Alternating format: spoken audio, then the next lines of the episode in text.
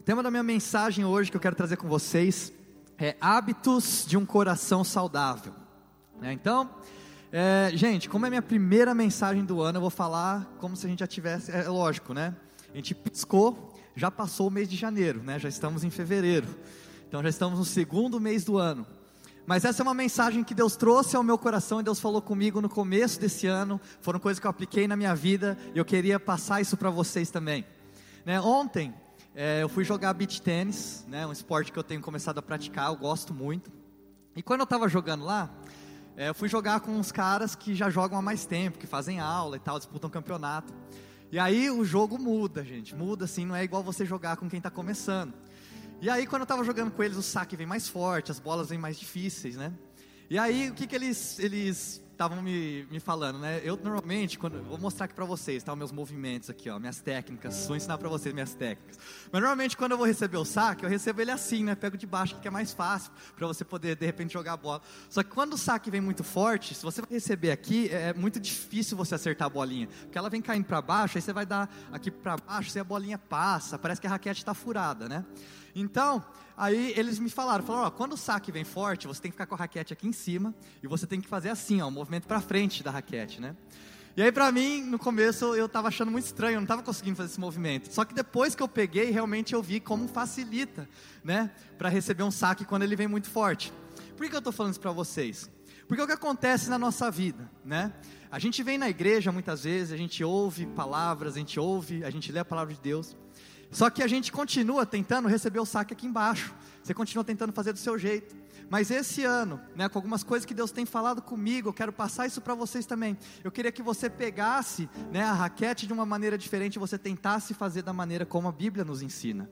E eu tenho certeza que quando você aplicar esses ensinamentos na sua vida, você vai ver como as coisas vão começar a melhorar para você.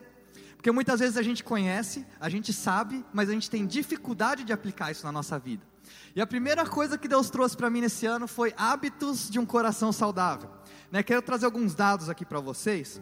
Fala que o, o, o, sem o coração funcionando não há vida. Né? Mesmo assim, muita gente esquece da importância dessa, da, da, importância dessa afirmação. Cerca, olha só, cerca de 17 milhões de pessoas morrem todos os anos no mundo por doenças cardiovasculares.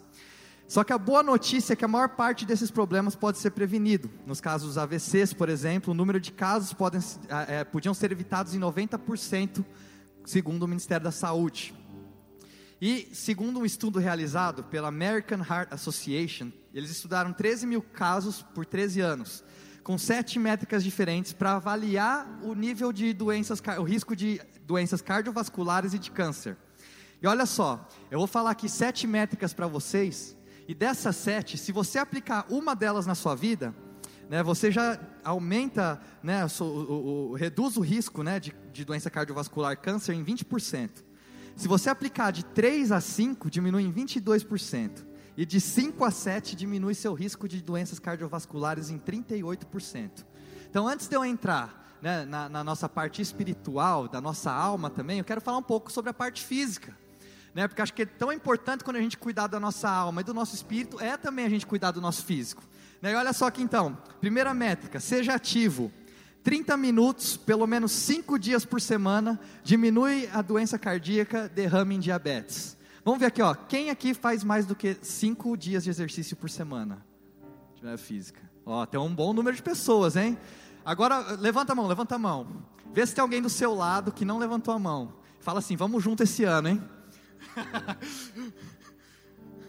Olha lá, quem não levantou a mão está desafiado, então, a pelo menos cinco dias por semana, fazer no mínimo 30 minutos de, de exercício físico. Olha só o segundo ponto aqui, ó, manter um peso saudável. Gordura ao redor da cintura aumenta o risco de colesterol, pressão alta e diabetes. É o famoso culotezinho aqui, né, gente? Esse aqui é, é meu nossa, gente, isso aqui é complicado, viu? Você faz, você faz exercício, faz tudo, o negócio não sai daqui. É, três, uma dieta saudável. Tá? Quarto, esse aqui é, é meu calcanhar de Aquiles. Manter os níveis de açúcar no sangue seguro. Sou viciado em açúcar, viu, gente? Para quem não sabe. É, o quinto é gerenciar seu colesterol. O sexto, manter a pressão arterial, arterial baixa. E o sétimo, não fume. Então, aqui estão sete métricas para você aplicar na sua vida ao longo desse ano, né, para você melhorar as suas condições do seu coração e do seu físico também. Agora eu quero saber o seguinte aqui: quantos aqui se comprometem a esse ano, então, aumentar né, o nível de atividade física que você pratica ao longo da sua semana? Faz um compromisso comigo aqui. Amém? Vamos lá, ó. Tô olhando para quem não está levantando a mão, a pessoa está. Tem gente fazendo assim, ó. eu olho e levanto, eu olho e levanto. Ó, vamos fazer um compromisso aqui, gente. Tá? Porque quando você faz atividade física, isso aí melhora o seu coração, melhora a sua saúde, melhora o seu humor. Então, nós como igreja, a gente entende a importância da prática de atividade esportiva. Os caras que estão comigo fazendo discipulado, eles são obrigados a fazer cinco dias, pelo menos, de atividade física por semana. Né? Então, eles não têm escolha, senão eles tomam pontos negativos. Se não fizer, ainda tem que mandar relatório todo dia. Então, assim, para mim é muito importante, né? Eu comecei a aplicar isso na minha vida e eu vou falar um pouco mais disso ao longo da mensagem. E a gente começa normalmente o nosso ano, né, cheio de resoluções, na é verdade. Então a gente fala, ah, esse ano né, termina o ano de 2021, começa o ano de 2022. Ah, esse ano eu quero que minha vida seja assim. Ou esse ano eu quero isso para minha vida. Ou esse ano eu quero ser desse jeito. Ou eu quero esse novo hábito. E a gente faz uma lista normalmente de umas 10 coisas que a gente quer mudar ao longo do nosso ano. Eu li uma pesquisa que fala que a gente dificilmente consegue é, é, colocar, né, praticar e ter uma mudança duradoura com mais do que uma coisa por vez. Então, o que eles falam é: escolha um hábito novo para você praticar por ano. Não tenta fazer dez. Ah, esse ano eu vou ler, eu vou estudar, eu vou é, fazer atividade física, eu vou mudar minha alimentação. Gente, é um passo cada vez. Escolhe um esse ano. Um hábito novo que você quer ter para sua vida. Mas a gente normalmente começa o ano colocando essas resoluções. E assim, normalmente chega janeiro, fevereiro, março, praticamente a nossa vida já voltou a como era no ano anterior. E, muito e uma coisa muito engraçada de nós como seres humanos é que a gente espera ter resultados diferentes, sendo que a nossa vida continua a mesma coisa. Se você não mudar a forma como você vive, ou a forma como você pensa, as coisas não vão mudar na sua vida, elas vão continuar iguais. Não adianta você criar uma expectativa de ter coisas diferentes esse ano na sua vida, se você não está sendo transformado, se você não está mudando o seu dia a dia. Se você tem expectativa de transformação esse ano, se você tem expectativa de coisas novas esse ano que Deus tem para a sua vida, você tem que começar a mudar primeiro. Então, dá um primeiro passo. Vamos começar. Todos nós queremos mudanças duradouras. A gente quer coisas que aconteçam e durem na nossa vida. Só que essas mudanças, elas têm que acontecer no nosso coração primeiro. Não pode ser somente atitudes. A gente tem que transformar as nossas crenças. E eu queria que a gente abrisse as nossas Bíblias em Salmo 119.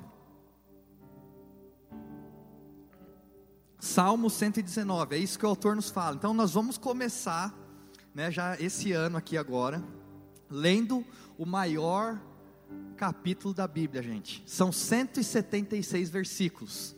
Né? Então, para começar o ano, né, para você não ter preguiça, vamos começar do versículo 1, tá bom? Tô brincando, gente, vamos lá. Versículo 112. Abre comigo no versículo 112. Salmo 119, 112. Quando a gente estuda esse texto aqui, eu já vou, a gente já vai ler ele juntos. A gente pode perceber, a gente vai perceber que o autor está lidando com algumas crises internas. Né? Talvez você esteja passando por isso também. E quando a gente aprofunda um pouco na gramática desse texto, a gente vai conseguir entender um pouco a intenção daquilo que o autor escreveu aí. Então vamos lá, Salmo 119, do versículo 112 ao 114, fala assim: Inclino o coração a guardar os teus decretos, para sempre até o fim. Odeio os que são inconstantes, mas amo a tua lei. Tu és o meu refúgio e o meu escudo. Na tua palavra eu espero. Olha só, ele começa falando assim: Inclino o coração a guardar os teus decretos para sempre e até o fim. Para sempre e até o fim para sempre e até o fim. O que, que ele está falando aqui? Ele quer, o autor, o salmista, ele está falando: eu quero uma mudança duradoura na minha vida. Eu não quero somente algumas mudanças no começo de janeiro ou de fevereiro, mas eu quero mudanças nesse ano que são duradouras. Então eu inclino o meu coração. Tem que acontecer no coração a mudança que você quer para a sua vida. E quando a gente fala sobre inclinar, quer dizer que a gente está tendo que colocar algo numa posição que ela não está. Concordam comigo? Se você inclina alguma coisa coisa, quer dizer que ela está numa posição e você tem que colocar ela em outra posição. Então o autor aqui, o salmista, ele está falando: Eu inclino o meu coração a guardar os teus decretos. Então a gente tem que inclinar o nosso coração, porque quer dizer que ele não nasce na posição certa. E o problema é que a gente passa a maior parte da nossa vida sem nos inclinar a nada. Então do jeito que está, a gente deixa, do jeito que a gente acorda, tá bom, do jeito que, gente, do jeito que você nasceu, você vai ser o resto da sua vida. Só que o autor está falando que ele nasce de um jeito em coração, e nós temos então autoridade sobre o nosso coração. Você sabia disso? Que você tem autoridade sobre o seu coração? Então, se você entende isso, a primeira coisa que você tem que falar é que alguém quebrou o seu coração. Porque ninguém vai quebrar alguma coisa que você não deu para aquela pessoa. Você tem autoridade sobre o seu coração. Você tem autoridade sobre as suas emoções. Quando alguém quebra alguma coisa, foi porque você deu para aquela pessoa aquilo lá. Então Deus te deu autoridade. E o autor, o salmista, fala: Eu inclino o meu coração na direção dos céus. Será que hoje você tem inclinado o seu coração àquilo que é divino? Para onde você tem inclinado o seu coração hoje? Inclinar o coração requer movimento, requer uma ação, sabe? Quer dizer que ele não estava na posição certa. Então, inclinar o coração não é quando você uma vez aceitou a Jesus, quando você tinha 12 anos de idade, e você inclinou o seu coração a Deus, e você inclinou o seu coração a Jesus, e você foi batizado, e pronto, ele vai ficar naquela posição para sempre. Não, o autor fala que é inclinar o nosso coração todos os dias. Sabe, todo ano o seu coração ele vai querer voltar para posição padrão, né? Ou para a posição, como a gente fala aí no computador, nos jogos, né? Quem joga aí, meu amigo Junião ali, ó. para a posição default, né? Default é a posição padrão. Né? Quando você está no computador ou no seu celular, se você entrar e você colocar default, ele vai voltar todas as configurações para o original. O nosso coração, a tendência dele é todo dia, todo tempo, querer voltar para a posição padrão. Ele quer voltar para a posição default. Então nós temos que diariamente procurar inclinar o nosso coração na direção dos céus, inclinar o nosso coração na direção de Deus. E é assim que as mudanças vão começar a acontecer nas nossas vidas. Porque não começa no coração, começa nos hábitos. Os hábitos, eles vão criar a condição do seu coração. O ano passado, né, foi que eu comecei a praticar mais atividade física na minha vida. Por isso que eu estou incentivando vocês, porque eu já pratiquei, eu já fiz, apliquei para mim e deu certo. Mas eu lembro que eu fui para o médico, né, e o médico virou para mim e falou assim, né, eu fui fazer umas consultas, um check-up geral.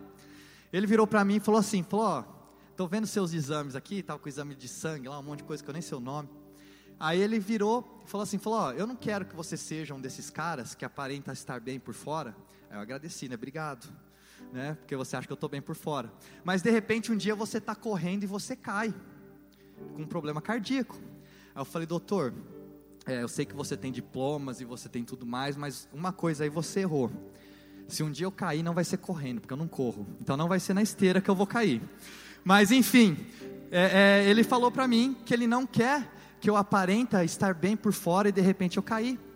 E talvez, muitas vezes, se a gente não inclina o nosso coração na direção de Deus, talvez você aparenta estar bem sucedido e você pode cair. Talvez você, o seu, você pode estar no seu casamento e você pode cair. Talvez você possa estar vindo na igreja todo domingo e você possa cair. Porque nós temos que inclinar o nosso coração para Deus todos os dias. Sabe, não é você vir aqui no culto de domingo e achar que você configurou o seu coração na direção dos céus e pronto, você não precisa mais mexer na, já, nele no resto do, da semana, que ele vai ficar configurado naquela direção. O salmista está falando: Eu inclino o meu coração todos os dias na direção daquilo que é eterno. É um movimento constante, é uma ação constante que você tem que fazer, é algo que você tem que fazer todos os dias. Então, dentro disso, eu quero falar para vocês três pontos que eu, eu, eu, retirei desse texto de aprendizado com o salmista, para você aplicar na sua vida, ao longo, sua vida espiritual ao longo desse ano. Primeiro ponto, Salmo 119, 113, fala assim: Odeio os que são inconstantes, mas eu amo a tua lei. Então, primeiro ponto é: você tem que saber aquilo que você odeia. Nossa, pastor, mas isso aí é forte, né? É bíblico isso daí, né? É meio forte, gente, mas espero que vocês me entendam aqui no que eu vou falar agora. Você tem que saber aquilo que você odeia. O ódio, ele pode ser muitas vezes a ferramenta mais poderosa para transformação e mudança. Você sabia disso? Então, você antes de se preocupar com as suas metas, talvez seja interessante você entender algumas coisas que você odeia. E muitas vezes é complicado a gente falar de ódio, porque talvez em grande parte das coisas da nossa vida, a gente tem uma relação de amor e ódio com as coisas, na é verdade? Até com as pessoas, né? Tem hora que você ama, tem hora que você está odiando, né? Assim vai. Mas com a, a, na nossa vida a gente tem essa relação de amor e ódio. Parece que é como Davi, muitas vezes a gente sente como Davi. Davi, uma vez, ele recebeu a notícia através de Joabe que o seu filho Absalão tinha morrido. E Absalão era o filho que estava tentando destruir, tomar o trono de Davi. Quando Davi recebe essa notícia, aos olhos de Joabe, ele deveria ficar contente. Mas o que, que aconteceu? Davi, ele foi chorar. Davi, ele ficou chorando por uma semana. E aí Joabe chegou para ele e falou: Davi, você tem que ter postura. Sabe, parece que você ama aqueles que te odeiam e você odeia aqueles que te amam. E muitas vezes parece que a gente está numa coisa assim na nossa vida. A gente tem uma relação de amor e ódio com as coisas que acontecem, né? Eu me identifico com Davi. Algumas coisas eu odeio por alguns minutos, mas eu amo o resultado. Outras coisas eu amo por alguns minutos, mas eu odeio o que aquilo faz comigo. Né? Então, por exemplo, eu odeio fazer prancha. Né? Já fizeram prancha, aquele exercício de abdominal na academia? Eu odeio prancha, né? mas eu sei que aquilo lá é importante para mim. Agora, outras coisas, eu odiava exercício físico né? Mas talvez eu odiava porque eu não fiz o bastante para aquilo se tornar um hábito e aprender a amar aquilo lá na minha vida. Então a gente não precisa aceitar atitudes padrão que nascem no nosso coração e na nossa mente. Você não precisa aceitar. Talvez hoje você fale assim, eu odeio exercício físico, como eu falava um tempo atrás. Mas você não precisa aceitar isso. Né? Eu lembro que para mim, o ponto onde eu entendi que exercício físico era importante para mim foi quando eu, eu, eu, minhas, eu comecei a, a ganhar o, o culotezinho aqui, né? Aí eu tive que trocar minhas calças. Tive que comprar calça jeans nova, porque minhas calças não estavam servindo. Aí eu lembro que eu cheguei na loja e me deu uma certa, um certo ódio, assim, eu falei, cara, eu tô tendo que gastar dinheiro, minhas calças tão boas ainda, né? Eu tô tendo que gastar dinheiro comprando calça jeans nova, simplesmente porque eu engordei e elas não estão me servindo mais. Aí eu compartilhei isso com a, a, a vendedora. E a vendedora falou assim para mim, ó, continua comendo porque você está pagando meu salário, né? Então, Aí eu, eu cheguei naquele ponto, eu falei assim, eu não quero mais isso para mim. Sabe, eu poderia estar investindo esse dinheiro em tantas coisas, em estar estudando, ou estar viajando, ou fazendo alguma coisa, eu estou tendo que investir em comprar calça jeans porque as minhas antigas não me servem mais. Sabe, então algumas vezes, para a gente ter mudança na nossa vida, a gente tem que odiar algo saudavelmente. Nossa, mas isso é forte, né? Não parece muito pastoral. Sabe, a gente tem que odiar vitimismo. Você tem que odiar o vitimismo.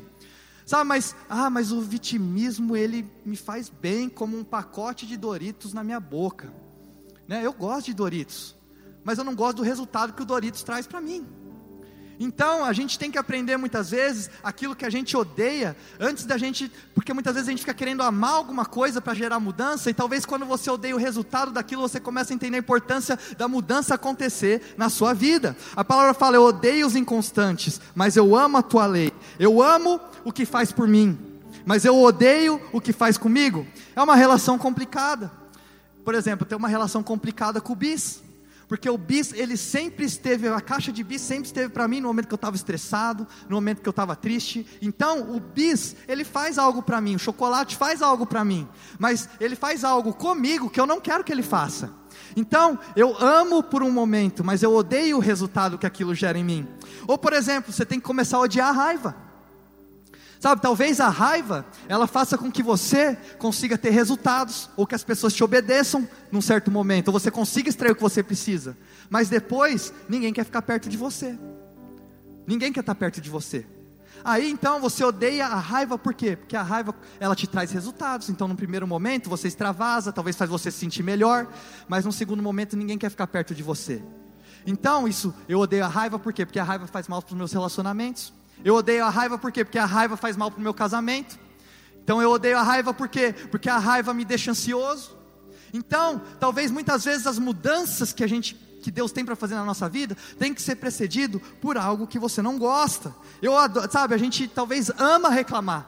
a Bíblia fala para gente que não pode reclamar, mas a Bíblia não fala para gente que reclamar faz tão bem para minha por, por, um momento para mim. É tão prazeroso reclamar, é tão prazeroso às vezes ficar falando mal dos outros. Né? Em outro trecho, né? em outra, outra versão, Salmo 119, 13 fala: Eu detesto a falsidade. Sabe, talvez quando você fala mal dos outros, faz você colocar a pessoa lá embaixo, faz você se sentir em cima, mas daqui a pouco você falou tão mal da pessoa que começa a atrapalhar o seu relacionamento que você não consegue nem dar mais oi para ela. Então, a gente começa a odiar as coisas, muitas vezes não porque elas nos fazem sentir, mas a gente começa a odiar pelo resultado que elas trazem na nossa vida. É um tipo de ódio saudável que o autor está falando aqui para a gente. Eu amo o que faz por mim, mas falar mal dos outros, talvez falar mal de como te julgar, como você deveria ter feito, a decisão que você deveria tomar, talvez faz bem para mim. Mas a palavra fala que da mesma medida que você julga, você será julgado.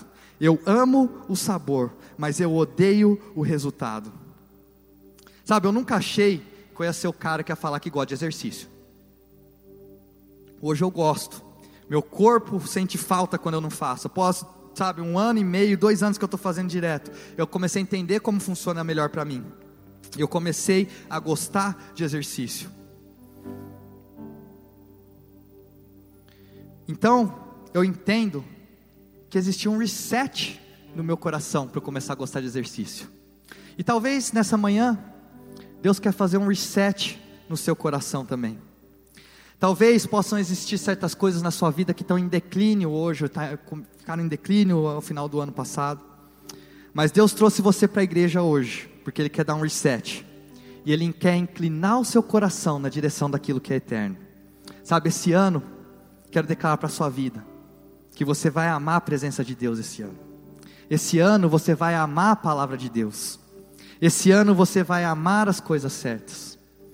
Eu lembro que quando eu era mais novo, toda vez que eu mentia ou desobedecia, meu pai tinha uma régua que ficava ali em cima dos sapatos. Eu lembro o tamanho, a posição e eu lembro onde ela ficava. E toda vez que eu mentia, desobedecia, ele me disciplinava com essa régua. Ele estava querendo fazer ali para mim uma associação. Então muitas vezes, Deus permite você chegar no fundo do poço. Talvez Deus permita você ir para o Egito, para que quando você estiver lá, você odeie estar naquele lugar, e você fala: Eu nunca mais vou voltar para aquele lugar. E eu declaro que esse ano, o seu coração vai se inclinar para aquilo que é eterno. O segundo ponto é: saiba onde se esconder. Salmo 119 fala assim: Tu és o meu refúgio, o meu escudo. Será que você sabe onde você se esconde? Todos nós nos escondemos. Esse ano, os ataques vão vir. Os mísseis estão apontados para você. Os mísseis de Satanás estão apontados para você. Se você não espera que esse ano vão ter ataques na sua vida, isso aí só vai gerar frustração em você, porque os ataques vão acontecer. A questão que o autor nos ensina aqui é onde você se esconde quando os ataques acontecem. Porque muitas vezes pode ser que quando os ataques acontecem, você corre em direção àquilo que está querendo te destruir. Ou pode ser que muitas vezes, quando os ataques acontecem, você se esconde num lugar que parece proteção para você, mas na verdade não é. Talvez é como Elias. Jezabel estava querendo matar Elias, e Elias então decidiu fugir para se esconder, e ele vai para uma caverna. Quando ele chega nessa caverna, o sussurro de Deus entra naquela caverna para Elias e fala: Elias, o que, que você está fazendo aí? Elias fala: Eu estou me escondendo, eu estou me protegendo. E aí Deus fala assim: Mas o seu chamado não é isso, o seu chamado é lá, o que, que você está fazendo aí? Muitas vezes, o nosso chamado, ele vai estar associado ao conflito que está acontecendo na nossa vida. O seu chamado, ele nunca vai estar dentro da sua zona de conforto, mas o seu chamado muitas vezes vai estar associado às dificuldades que estão acontecendo na sua vida. E na maior parte das vezes, quando a gente enfrenta dificuldades, o que é mais fácil e mais prazeroso para a gente é fugir e se esconder. Talvez você sair da situação é muito mais fácil para você do que enfrentar a situação de confronto que está acontecendo na sua vida, a situação de conflito ou a dificuldade, e você prefere fugir dessa situação, como Elias fugiu. Mas aí a voz, o sussurro de Deus entra para Elias na caverna, e Deus fala assim: O que, que você está fazendo aí? Elias foi ao mais ao sul que ele podia, e Deus questiona e fala assim: O que, que você está fazendo aí, Elias?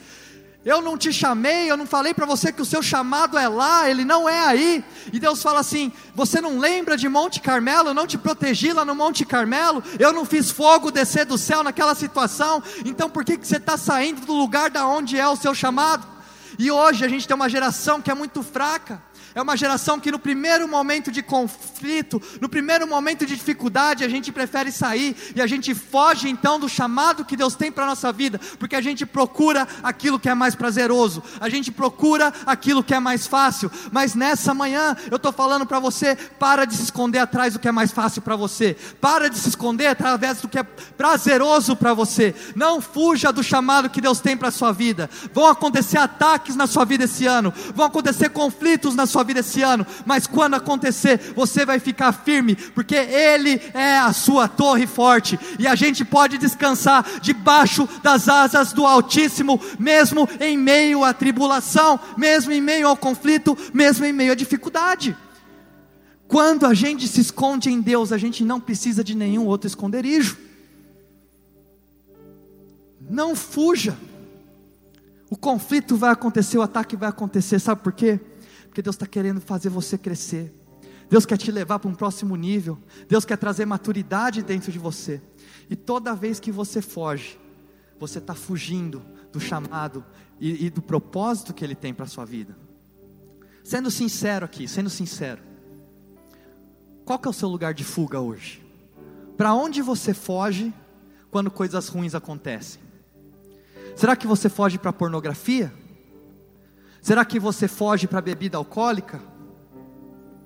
Para onde você tem fugido? Será que você foge para alguma proteção interna que você tem dentro de você? Não é um lugar, é algo interno. Onde você foge internamente quando os, os conflitos e os ataques começam a acontecer na sua vida?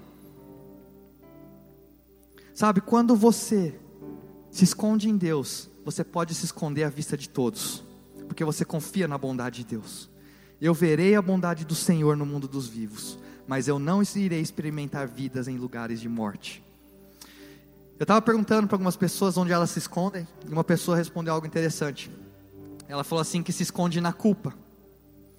Então, toda vez que a pessoa sentia uma necessidade de mudança, ela se escondia na culpa.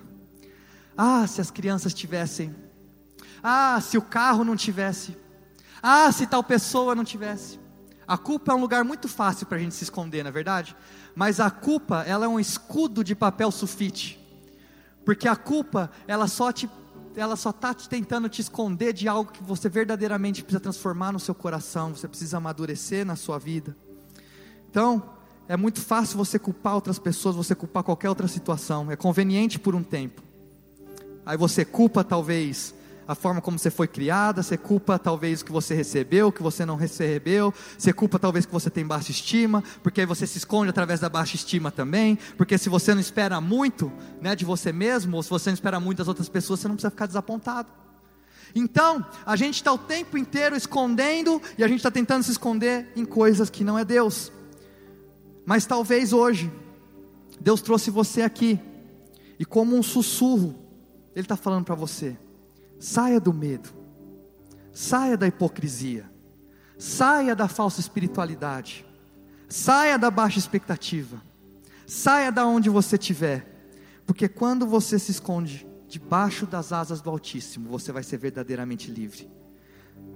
Do que adianta as janelas do céu se abrirem sobre você, se o seu coração ele está fechado? Uma vez eu estava brincando de esconde-esconde, e eu lembro que eu me preendi num armário que eu fiquei trancado lá dentro. E talvez muitas, e na maioria das nossas vidas, a gente começa a se esconder e a gente não percebe que esses lugares onde a gente se esconde, ao invés de nos deixarem livres, eles nos prendem. Sabe por quê? Drogas para mim é uma fuga. Pornografia é uma fuga. A gente se esconde em coisas que nos prendem. Mas nessa manhã, Deus quer fazer você livre. E que você possa entender que quando os ataques vierem esse ano, você vai ser livre. Porque você já em antecipação você sabe onde se esconder. Você vai se esconder em Deus. Você vai se esconder naquele que conhece todas as coisas. Sabe como é que você faz isso? Você pode cantar. Você está passando por um momento difícil. Você está passando por uma luta. Você está passando por uma dificuldade esse ano. Adora o Senhor.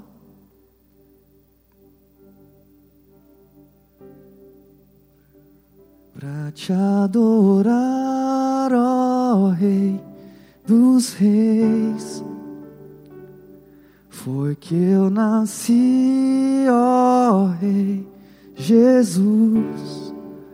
Meu prazer é te louvar, meu prazer é estar nos átrios do Senhor. Meu prazer é viver na casa de Deus, onde flui o amor,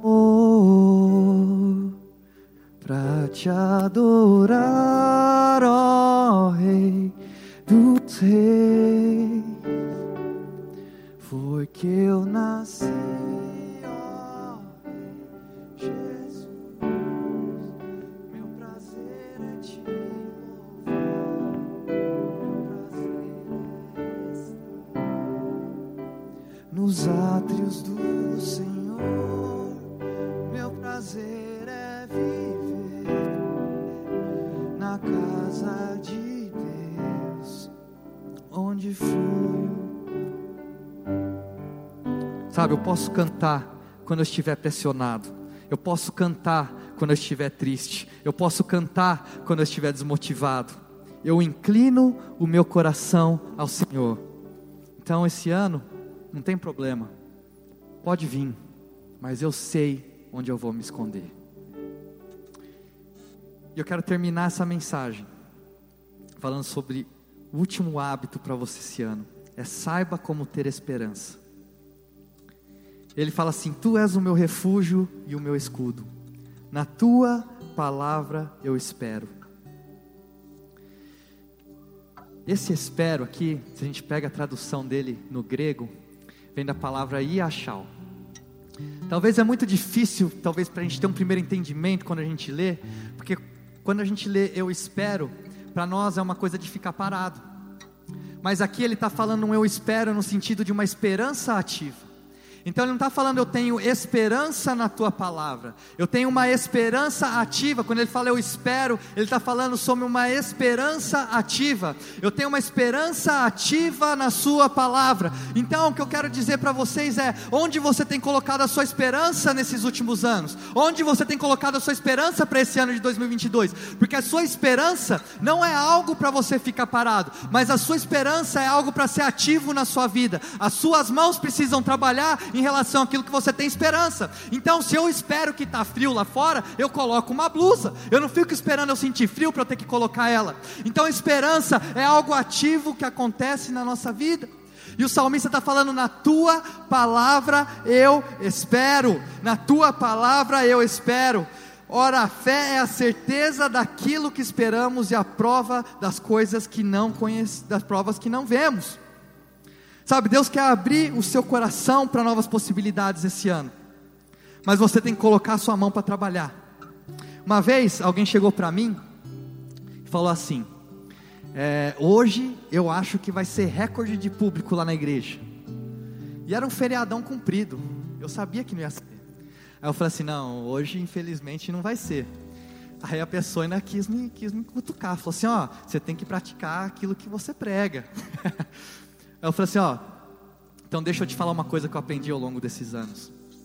A minha esperança não está que aquele lugar lá vai estar cheio. A minha esperança está que Deus vai estar presente. E as pessoas que estiverem lá vão ouvir a voz dele. Onde está a sua esperança? A minha esperança não está no caminho. A minha esperança está na promessa. Porque o meu caminho pode parecer torto e sem sentido muitas vezes. Mas eu sei eu estou caminhando em direção à promessa que Deus tem para minha vida. E nesse ano de 2022, coloca a sua esperança na promessa daquilo que Deus tem para você. Queria convidar você a ficar de pé no seu lugar. Sabe, vamos colocar a nossa esperança na palavra de Deus. Vamos colocar a nossa esperança naquilo que é eterno. João 6,51 fala assim: Eu sou o pão vivo que desceu do céu. Se alguém comer desse pão, viverá para sempre. Esse pão é a minha carne que eu darei pela vida do mundo. Pega aí o seu sua ceia. E assim, eu, eu gosto muito de assistir aquele filme 007. Né? Não sei se vocês gostam desse filme aí. E aí saiu esse último filme agora do 007. Né? E quando saiu esse filme, a minha irmã, a Carol, tá ali, acabei de ver ela. Ela foi assistir o filme logo que saiu, gente. Aí ela foi almoçar em casa no dia seguinte. Aí quando ela chegou lá em casa, ela, eu perguntei, e aí, o filme foi bom? Ela chegou, ó, gente, vocês não assistiram ainda, vocês me desculpem, tá? ela, eu perguntei, o filme foi bom? Aí ela falou pra mim: Ah, o filme é bom, eu só não gostei que ele morre no final. Falei: Como assim, pô? Você já tá me contando o final do filme. Eu tava doido pra. Ah, eu achei que você sabia que ele ia morrer no final. Gente, aí eu fui assistir o filme. Fui assistir o filme, né? Primeiro eu pensei assim: Ah, vou retrucar também, né? Vou falar pra ela que o Homem de Ferro morre lá no final dos Vingadores. Mas eu fui assistir o filme. E assim, parece que quando você sabe o final do filme, né, parece que o filme ele perde a emoção, não é verdade? Você já assistiu algum filme sabendo o final? Parece que ele perde a emoção do filme, né? Só que quando a gente fala para a vida, talvez para filme seja ruim, mas talvez isso para a vida nos ajude. Sabe por quê? Porque no final desse filme que a gente está vivendo aqui hoje, a gente sabe que a gente já tem a vitória. Então a sua esperança não precisa estar tá no processo, a sua esperança não precisa estar tá no caminho, mas a sua esperança pode ficar na promessa que a vitória já pertence ao Senhor e que um dia Ele vai voltar. Em nome de Jesus, coloca a sua esperança nessa verdade, coloca a sua esperança nessa promessa. A palavra de Deus fala em 1 Coríntios: porque sempre que comerem deste pão e beberem desse cálice, vocês anunciam a morte do Senhor até que Ele venha. Pega o seu pão, pega o seu cálice, pode comer, pode beber e fala: Senhor, a minha esperança está em Ti.